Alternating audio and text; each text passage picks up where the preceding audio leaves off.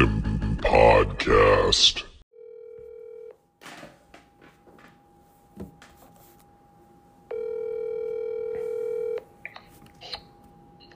Hello. Hey, Alex. Hey, Chris. Hey. How are you? I'm good, man. I uh, appreciate you taking some time out to chat today, dude. It means a lot. Yeah, of course. No problem at all. Sorry, I've been uh, a bit challenging to get in touch with. No, it's all good, man. I can only imagine your schedule's probably nuts, dude. So, and this year, because I kind of, doesn't it feel like this is kind of the first real year we've had, and like the first in like a few years since the pandemic. So it feels like things are just going 100 miles an hour this year. Yeah, no, it definitely is. Um, although we kind of got a, I guess, a head start. We we try to do business as usual, even when COVID was still lingering about. Yeah. Just to, just to, to stay in business, but um, but yeah, no, no, it, it it's there's a weird air of both uncertainty, but then also a lot of like excitement um, all Totally. at the same time. Yeah. So, No, I, I know what you mean, man. It's uh, this Yeah. year. It just this year's flown by. It's been kind of hard to fathom, honestly. I know, I know. We're getting close, almost halfway through the year, and I still feel like it just started. Yeah. Well, before we dive into your professional endeavors, man, I'd love to learn a little bit just kind of about you as a person. Um, kind of just your backstory a little bit, kind of where you're from and how you ended up in Austin. Yeah, yeah. I was. Um, I grew up in the Midwest. My my family's all originally kind of from the Philadelphia, Pennsylvania, Maryland, D.C. kind of area, and um, I was actually born in Maryland. But then um, most of my childhood, I I uh, was raised in in Dayton, Ohio, which is a a pretty um, very not exciting area to be, but it was a great place to be a kid. I'll tell you that. I mean, just Sure. uh, both both being kind of in the Midwest, but and experiencing like you know four seasons and you know the, the and and just growing up in a very kind of suburban environment. Um, we lived there because my dad worked uh, for uh, a company that was headquartered there called NCR, um, Mhm. which National Cash Register. They actually invented the cash register. They invented the ATM machine, and and um, and so he was there for work, and and uh, and really the reason I came to Austin was uh, in the in the mid to late '90s. Um, Dell computer was just blowing up, and they were on this warpath to, to recruit a lot of a little bit more seasoned executives in kind of the tech and computer industry. NCR being one of those companies they were they were recruiting, and of which my dad had an opportunity to come to Austin work for Dell. So that was how I got here. I was still in high school. I didn't even I didn't even have a choice. It was just like one day my parents sat me down and said, "Hey, we're we're you know we're moving to Austin in two weeks." And uh, at the time, it was like this: my world's going to end. And I think that was right before my junior year of high school. So I was really kind of in the thick of what I thought was like, you know, starting to think about college and all that stuff. And but it yeah. ended up being a, a massive blessing in disguise because Austin, you know, as you know, and it's just an unbelievable town. And um, yeah, so I was I was fortunate to to finish high school here, and then I, I uh, never left. I mean, I, I went to UT and um, thought I'd get in. You know, thought I'd go to medical school. Then realized that was not. I wasn't smart enough for that, and then I thought, well, maybe I'll go to law school. And then I realized that sounds actually kind of awful. Yeah. Um, and and so didn't do either. Got out of college and and at that time, my brother, I have an older brother um, who was doing some freelance uh, writing for Men's Health magazine, and um, he was finishing his PhD in biochemistry.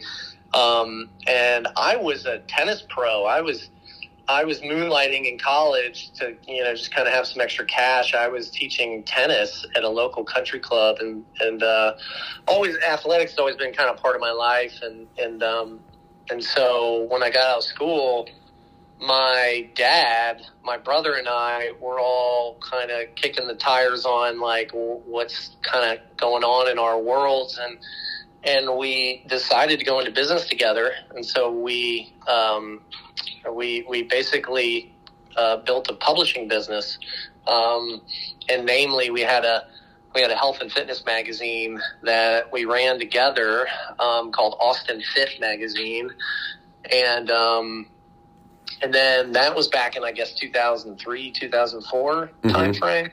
So I was this like idiot college kid that had, or you know, recent college graduate, no idea what I was doing or anything. Really, no, no job experience. Some honestly, the the the, the you know, a lot of like the things that I feel like I've learned over the years was was just through like getting a, a crash course in um, in business when we had that publishing business because it was it was really my brother and I running the day to day, and my dad was there more of like guys in a bit of an advisor role. He was looking more for like, hey, just give me it and make sure you know I, I have a nice little retirement paycheck coming in from this um, this business, and I'll consult and kind of be there if you know shit hits the fan, so to mm-hmm. speak. And um, and it never really did. I will, you know, we we were able to you know, we, we created a successful small business for majority of its of its uh, my time there at least. Um, but the downside of that was working with family. We didn't really, I think, fully vet, you know, how easy or hard that was going to be. Yeah, um, and that became that became pretty complicated, and and ultimately led to some some relationships really getting, you know. Um, challenged and and um, you know my brother left the company uh, about four or five years in. I ended up running it as publisher for about uh, I don't know six or seven years. I mean, all in, I think I, I was running it or involved. I mean, I had a lot of different hats. I did I did everything from advertising sales, so cold calling, outside sales. Um, you know, trying to sell advertising, print advertising back then. Um, and then it, you know, I got into a kind of more of a managing of, of teams as we grew. So I oversaw a sales team. I oversaw an editorial team. Um, you know, worked with all our vendors on production and printing and distribution.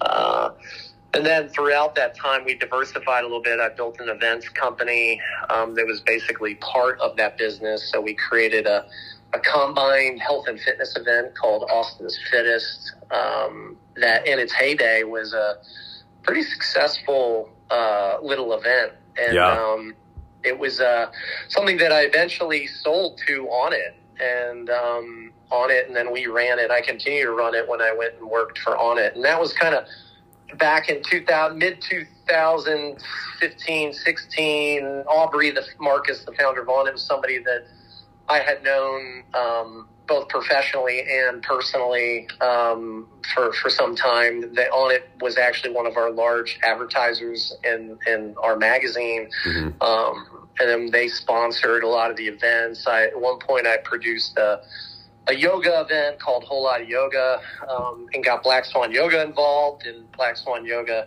which many people didn't know for a long time, was um, was owned by Onnit. So it was founded in 2009 by this guy, mm. Mike Gray, and then he sold it to Onnit, I want to say back in 20, I don't know, maybe it was 2014, somewhere around there, 2013 mm-hmm. maybe.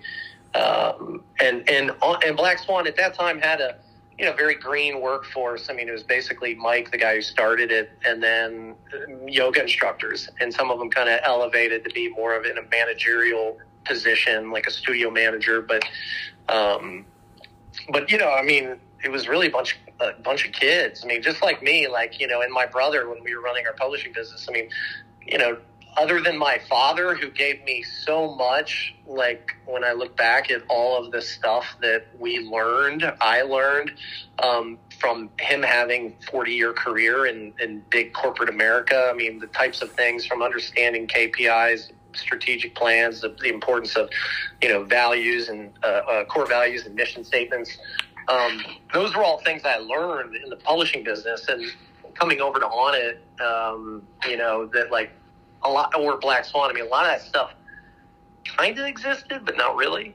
Um, and so, yeah, I mean, that, that was all stuff that, that, uh, you know, everything was like the wild, wild west back then. Yeah, man. Everybody was just kind of learning. But the amazing thing about it was it both, you know, Black Swan Yoga and, and Onnit Labs, I mean, were, were very exciting products and services and things that really like resonated with the community and, and um, had a strong customer base. And, um, and so when I, uh, I guess it was 2017, Aubrey was looking to expand and kind of elevate his own event side to Onnit. Um, he wanted to do more retreats. He wanted to do more kind of um, big uh, event activations to, to represent Onnit Labs as the, the supplement brand and the fitness equipment brand. And uh, so he approached me and asked me if I wanted to come come to work for him. And by that time,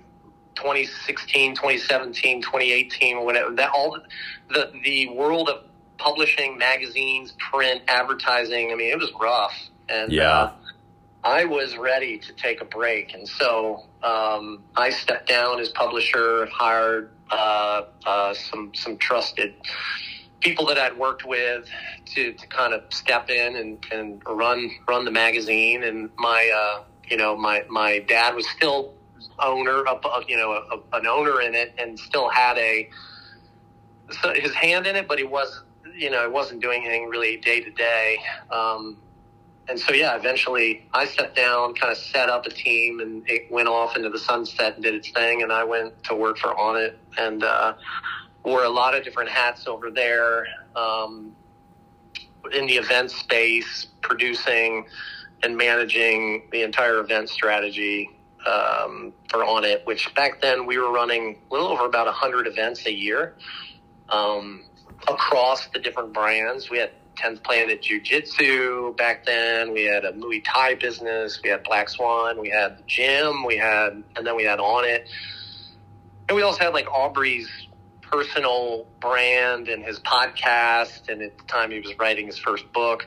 So all those things had some kind of an event element to it. Mhm. Um, and uh, so, yeah, I managed all that for a while. And then, um, and then I moved over to, to, to work directly with the Onnit's CEO, this guy Jason Havey, um, and uh, basically managing our corporate partnerships um, and kind of like a little bit more, I guess, uh, like C level relationship management. And um, that was kind of an interesting time because then not too long after that, COVID hit Mm. and and I, you know, and that was weird. Everybody, nobody knew what was going to happen, and um, thankfully, you know, in in the Onnit business, supplements, uh, fitness equipment, at home fitness, as I'm sure you're aware, all that stuff skyrocketed Yeah. during COVID. so we we were fortunate in that sense, but then other businesses like the gym and the Black Swan Yoga, I mean, were decimated. Um, just you know, had to shut them both down. Uh, kind of figure out how do you move forward. Like, can you can you even be open? And and it was around that time that Black Swan had a, a, a lot of unique challenges.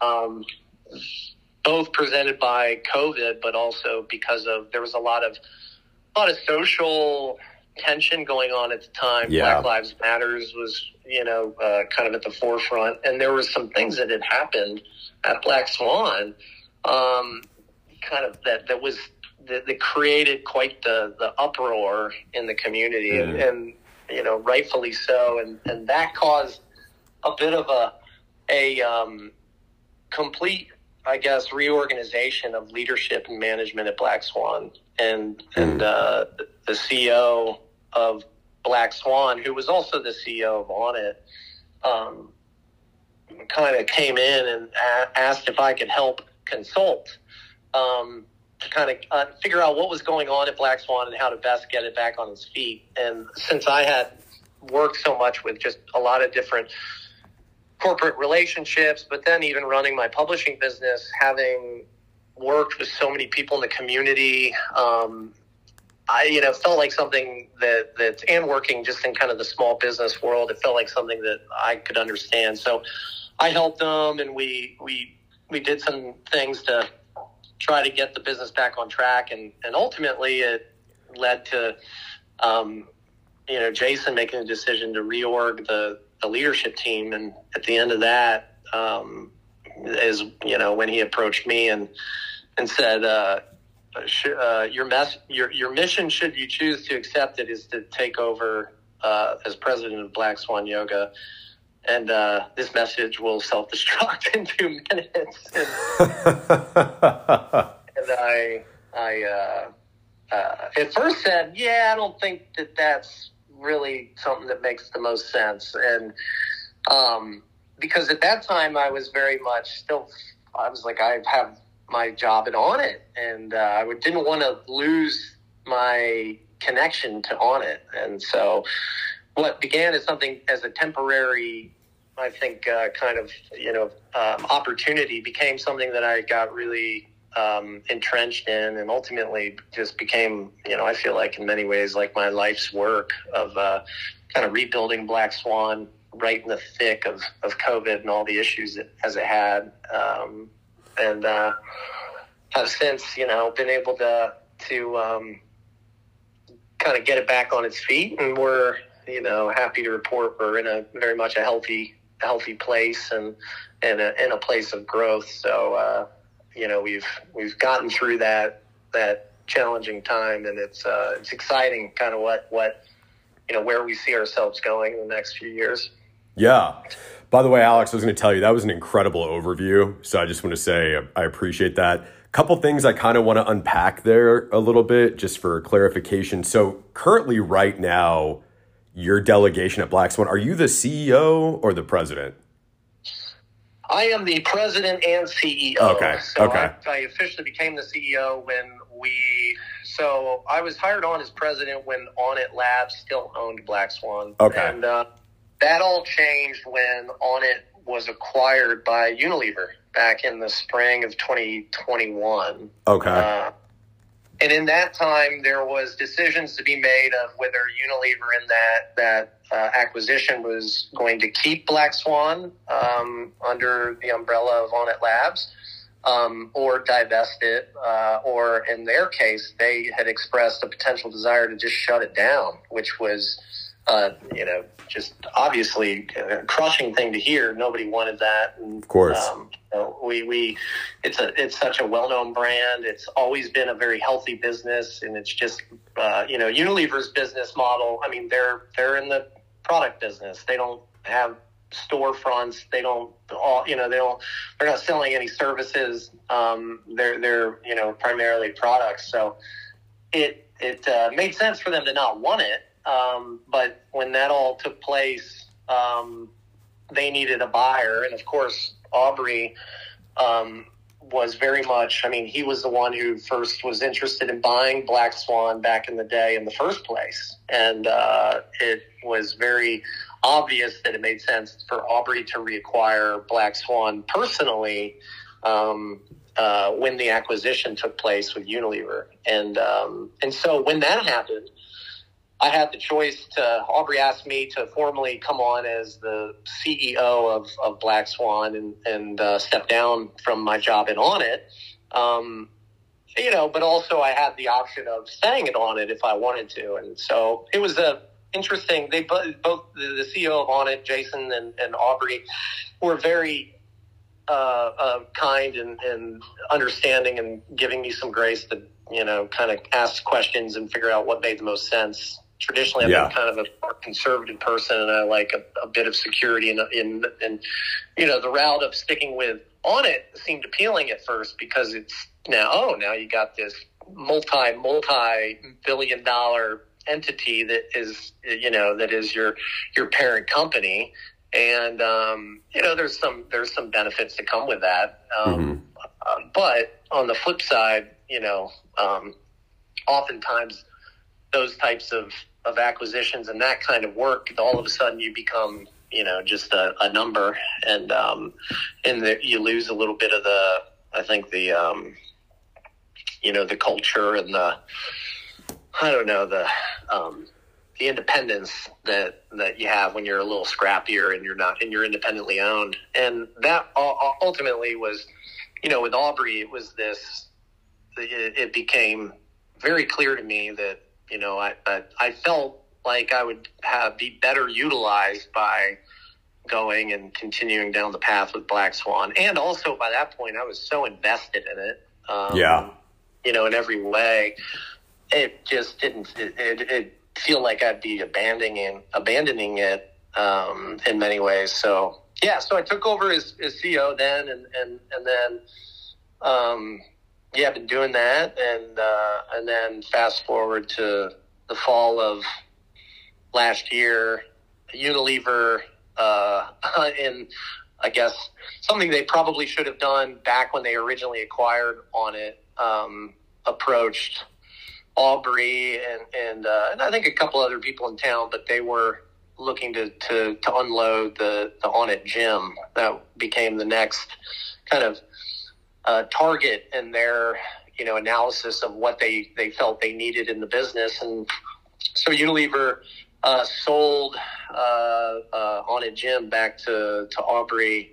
Um, we officially took over ownership of, of the gym January 1st of this year. And uh, back last, I guess it was October, November, um, Aubrey asked me if he, if I would, you know, assuming if I had the bandwidth, uh, would I be up to, to take the role as CEO of the Onnit Gym?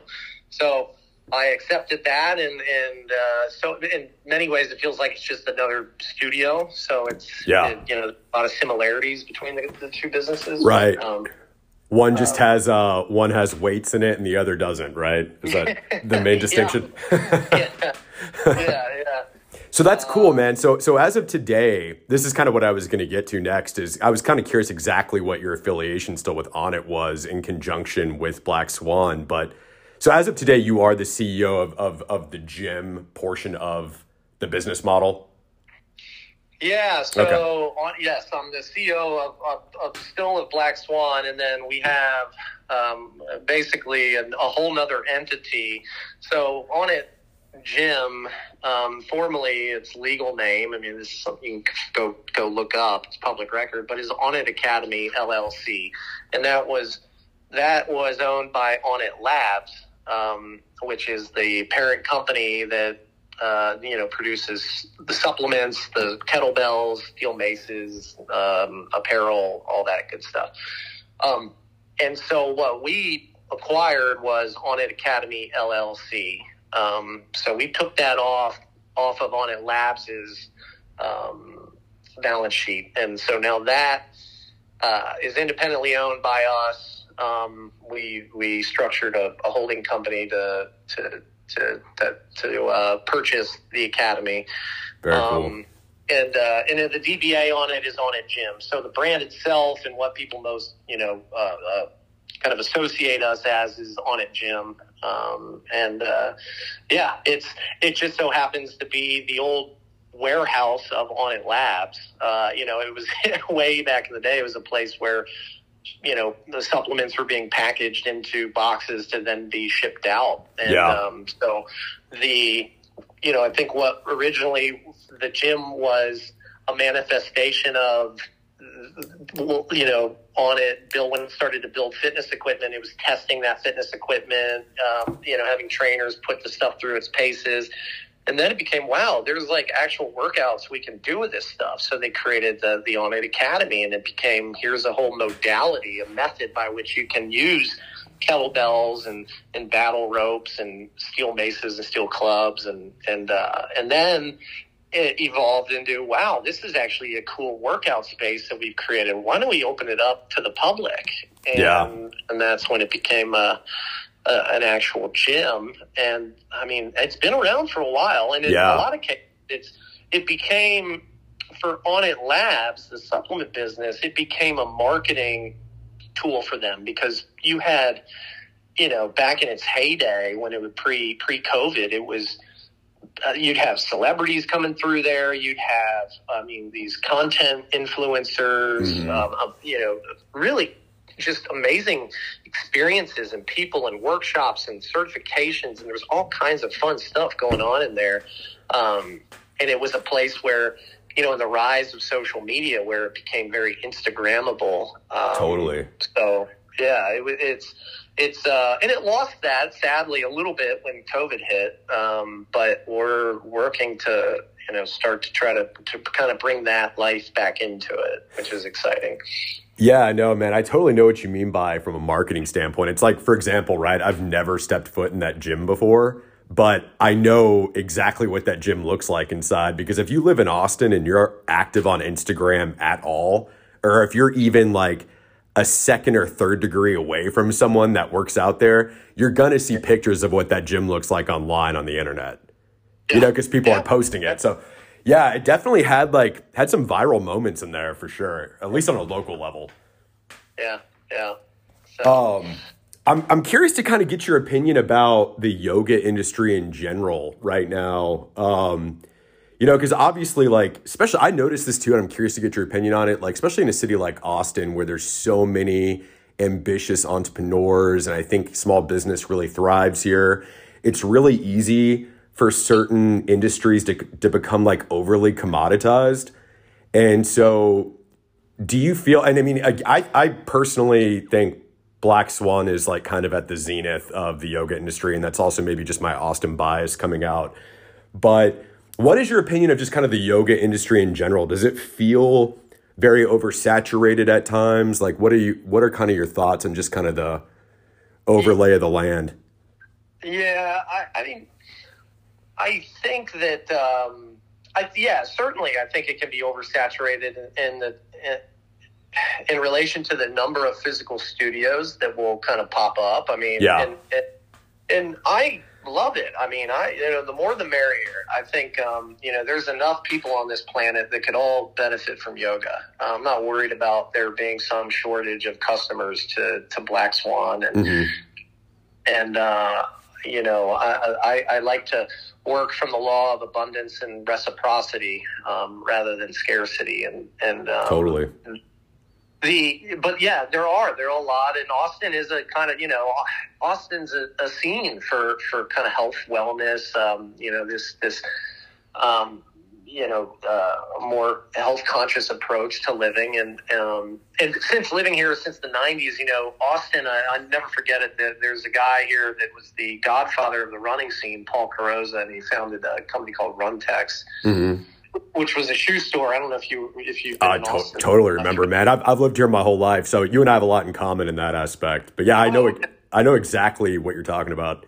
It, yeah, yeah, and I and I worked a lot with Paul, and I learned a tremendous amount from Paul. And Paul said there seems to be a seven year cycle in in the city where there's this almost turnover or recycling of whether it be ideas or people or places and things and kind of the trends. And and um, and it, and and it happened that way with it seemed it seemed to be with the running scene and kind of that you know the or the cardio scene let's call it. There became the you know the the the 5Ks and the fun runs, and then there was the marathons, and then there's triathlons, and then there were the mud runs and all these kind of crazy adventure oriented type races and things kind of run their course. And then you got into this CrossFit era, and there was a lot of hardcore, let's just destroy you type fitness. Mm-hmm. and, yeah. And and we're now into a cycle of which is great for Onnit because it's kind of been what Onnit's always preached. And um, I'm sorry, we're talking about yoga, which I'll come back to.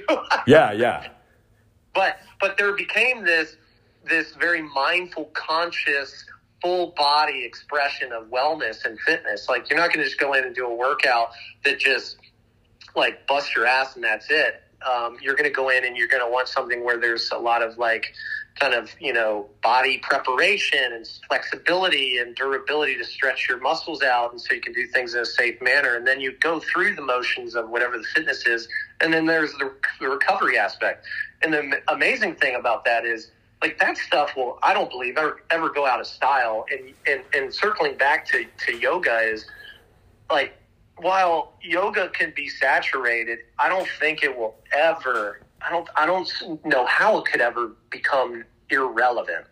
Um, you know, there's other things, uh, spin, and there's boot camps with where you're you know there's the Orange Theories and the F45s and which are great, um, but you know they're they're they're kind of just trying to take different aspects of like the, the true tenets and principles of physical activity and, and, and kind of market them in a unique way.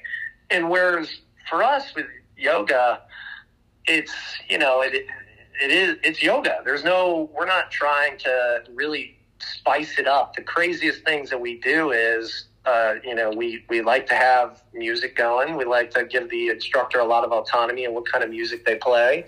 Um, yeah. Some like to be very more traditional and soothing and peaceful. Others like to, you know, play hip hop and, and dance and, and, um, and we like that because it gives the, the, the instructor their ability to kind of express themselves and it, um, be an authentic and in, in who they are and the style in which they like to teach. And, and, um, you know, the other part of it too is our spaces are, you know, it's not the, you know, uh, uh, dimly lit candlelight you know quiet room it, there's there's neon lights and there's a little bit more of kind of this um, this energy to it and um, and that to me is something that you know uh, um, I guess if there's anything that makes us feel a little flashy or you know outside the norm of traditional yoga there's that um, but I don't I yeah I don't think um, I don't I don't I don't fear that uh, we're, we're ever going to be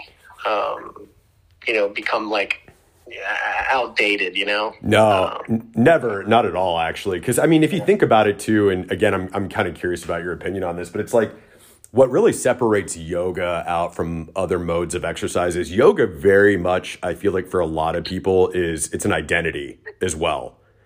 As where, you know, going into the gym and lifting weights, like it could be I mean, for me, it's like I enjoy doing that, but I don't really feel like that's very much integrated into like my ethos as a person. As where mm-hmm. with yoga, I do feel like people who do yoga very regularly, it's like it's very integrated into their lifestyle, and I think very much like who they are as a person. So that, that's really what I think kind of separates it from from the rest of you know exercise options. Yeah, no, you're you're absolutely right, and um, and the and the amazing thing too is is that yoga. No, I get it. Some people feel this way, but it's not exclusionary. There's not, you know, there can be that intimidation, I guess, to, but it truly is. You get into our classes, and you, you know, it can be, hey, if all you want to do is lay in shavasana, uh, which is basically like taking a nap almost. Yeah. don't know, you know, and that's cool. Do it. It's it's really the, your time on that mat is to um, kind of come back to your body and do things that are within yourself and that make you know that kind of feel right. I I, I used to take Bikram yoga um, a lot back mm-hmm. in the mm-hmm. day. I loved it because to me it was a, like an insane workout and you sweat and it was just it, it pushed me to my edge but then when you really look back at like trying to go in, if you just tell, you know, if I like invited my my mom who's in her seventies, like, hey, let's go do Bikram, like, oh, no way, you know, that's yeah. You're in an, an incredibly hot room. You're in there for 90 minutes. You're going through strenuous poses. Um, you're getting pushed uh, verbally verbally pushed by the instructor to try to kind of you know get into these postures. Um, and it's great for those, you know, but you can't, not everybody can just go hop into a class and do that. Um, I would argue the same for, you know, many spin classes and some of these other things. But whereas you come to a, you know, a fairly, a, a vinyasa based or flow oriented, you know, yoga class um, at Black Swan and at many other, other studios, um, you can literally have no experience, get in there and, and get through an hour and you'll come out and this is the thing I tell my uh, instructors is like there's a magic that happens there. You take somebody who comes in and in a bad mood or a lot of anxiety or really depressed or distressed, they come out of it and they feel light. They feel, you know, that mood that they came in with has been completely altered. Um, and it's simply through, you know, breath and a little bit of movement. So if it, if that becomes, uh, uh, somewhat, um, you know, irrelevant or, or, or, threatened in any way by trends, then I think humanity's uh, um, in trouble. yeah, yeah, for sure, man. Hey, Alex, a couple more just really quick, more fun questions before I let you go. I always like to ask people this just because I'm a big music movie guy. Did you have like a uh, like a couple of favorite movies that you really liked growing up, or maybe like a couple, and then also like a couple of favorite albums or musical artists that you really liked? uh, I mean, growing up, I, I have to, man. Uh, that's a that's a tough one and a fun one. I mean, growing yeah. up as a kid, I loved like obviously I loved Indiana Jones. Um, you know, all of them. Uh, the Last Crusade was amazing. I loved like just the adventure, and I'm a big kind of history buff, and I love like all of the places they travel. And yeah, uh, uh, I also loved Predator, which uh, is you know just the the pure action and like how physically fit those dudes were. Yeah.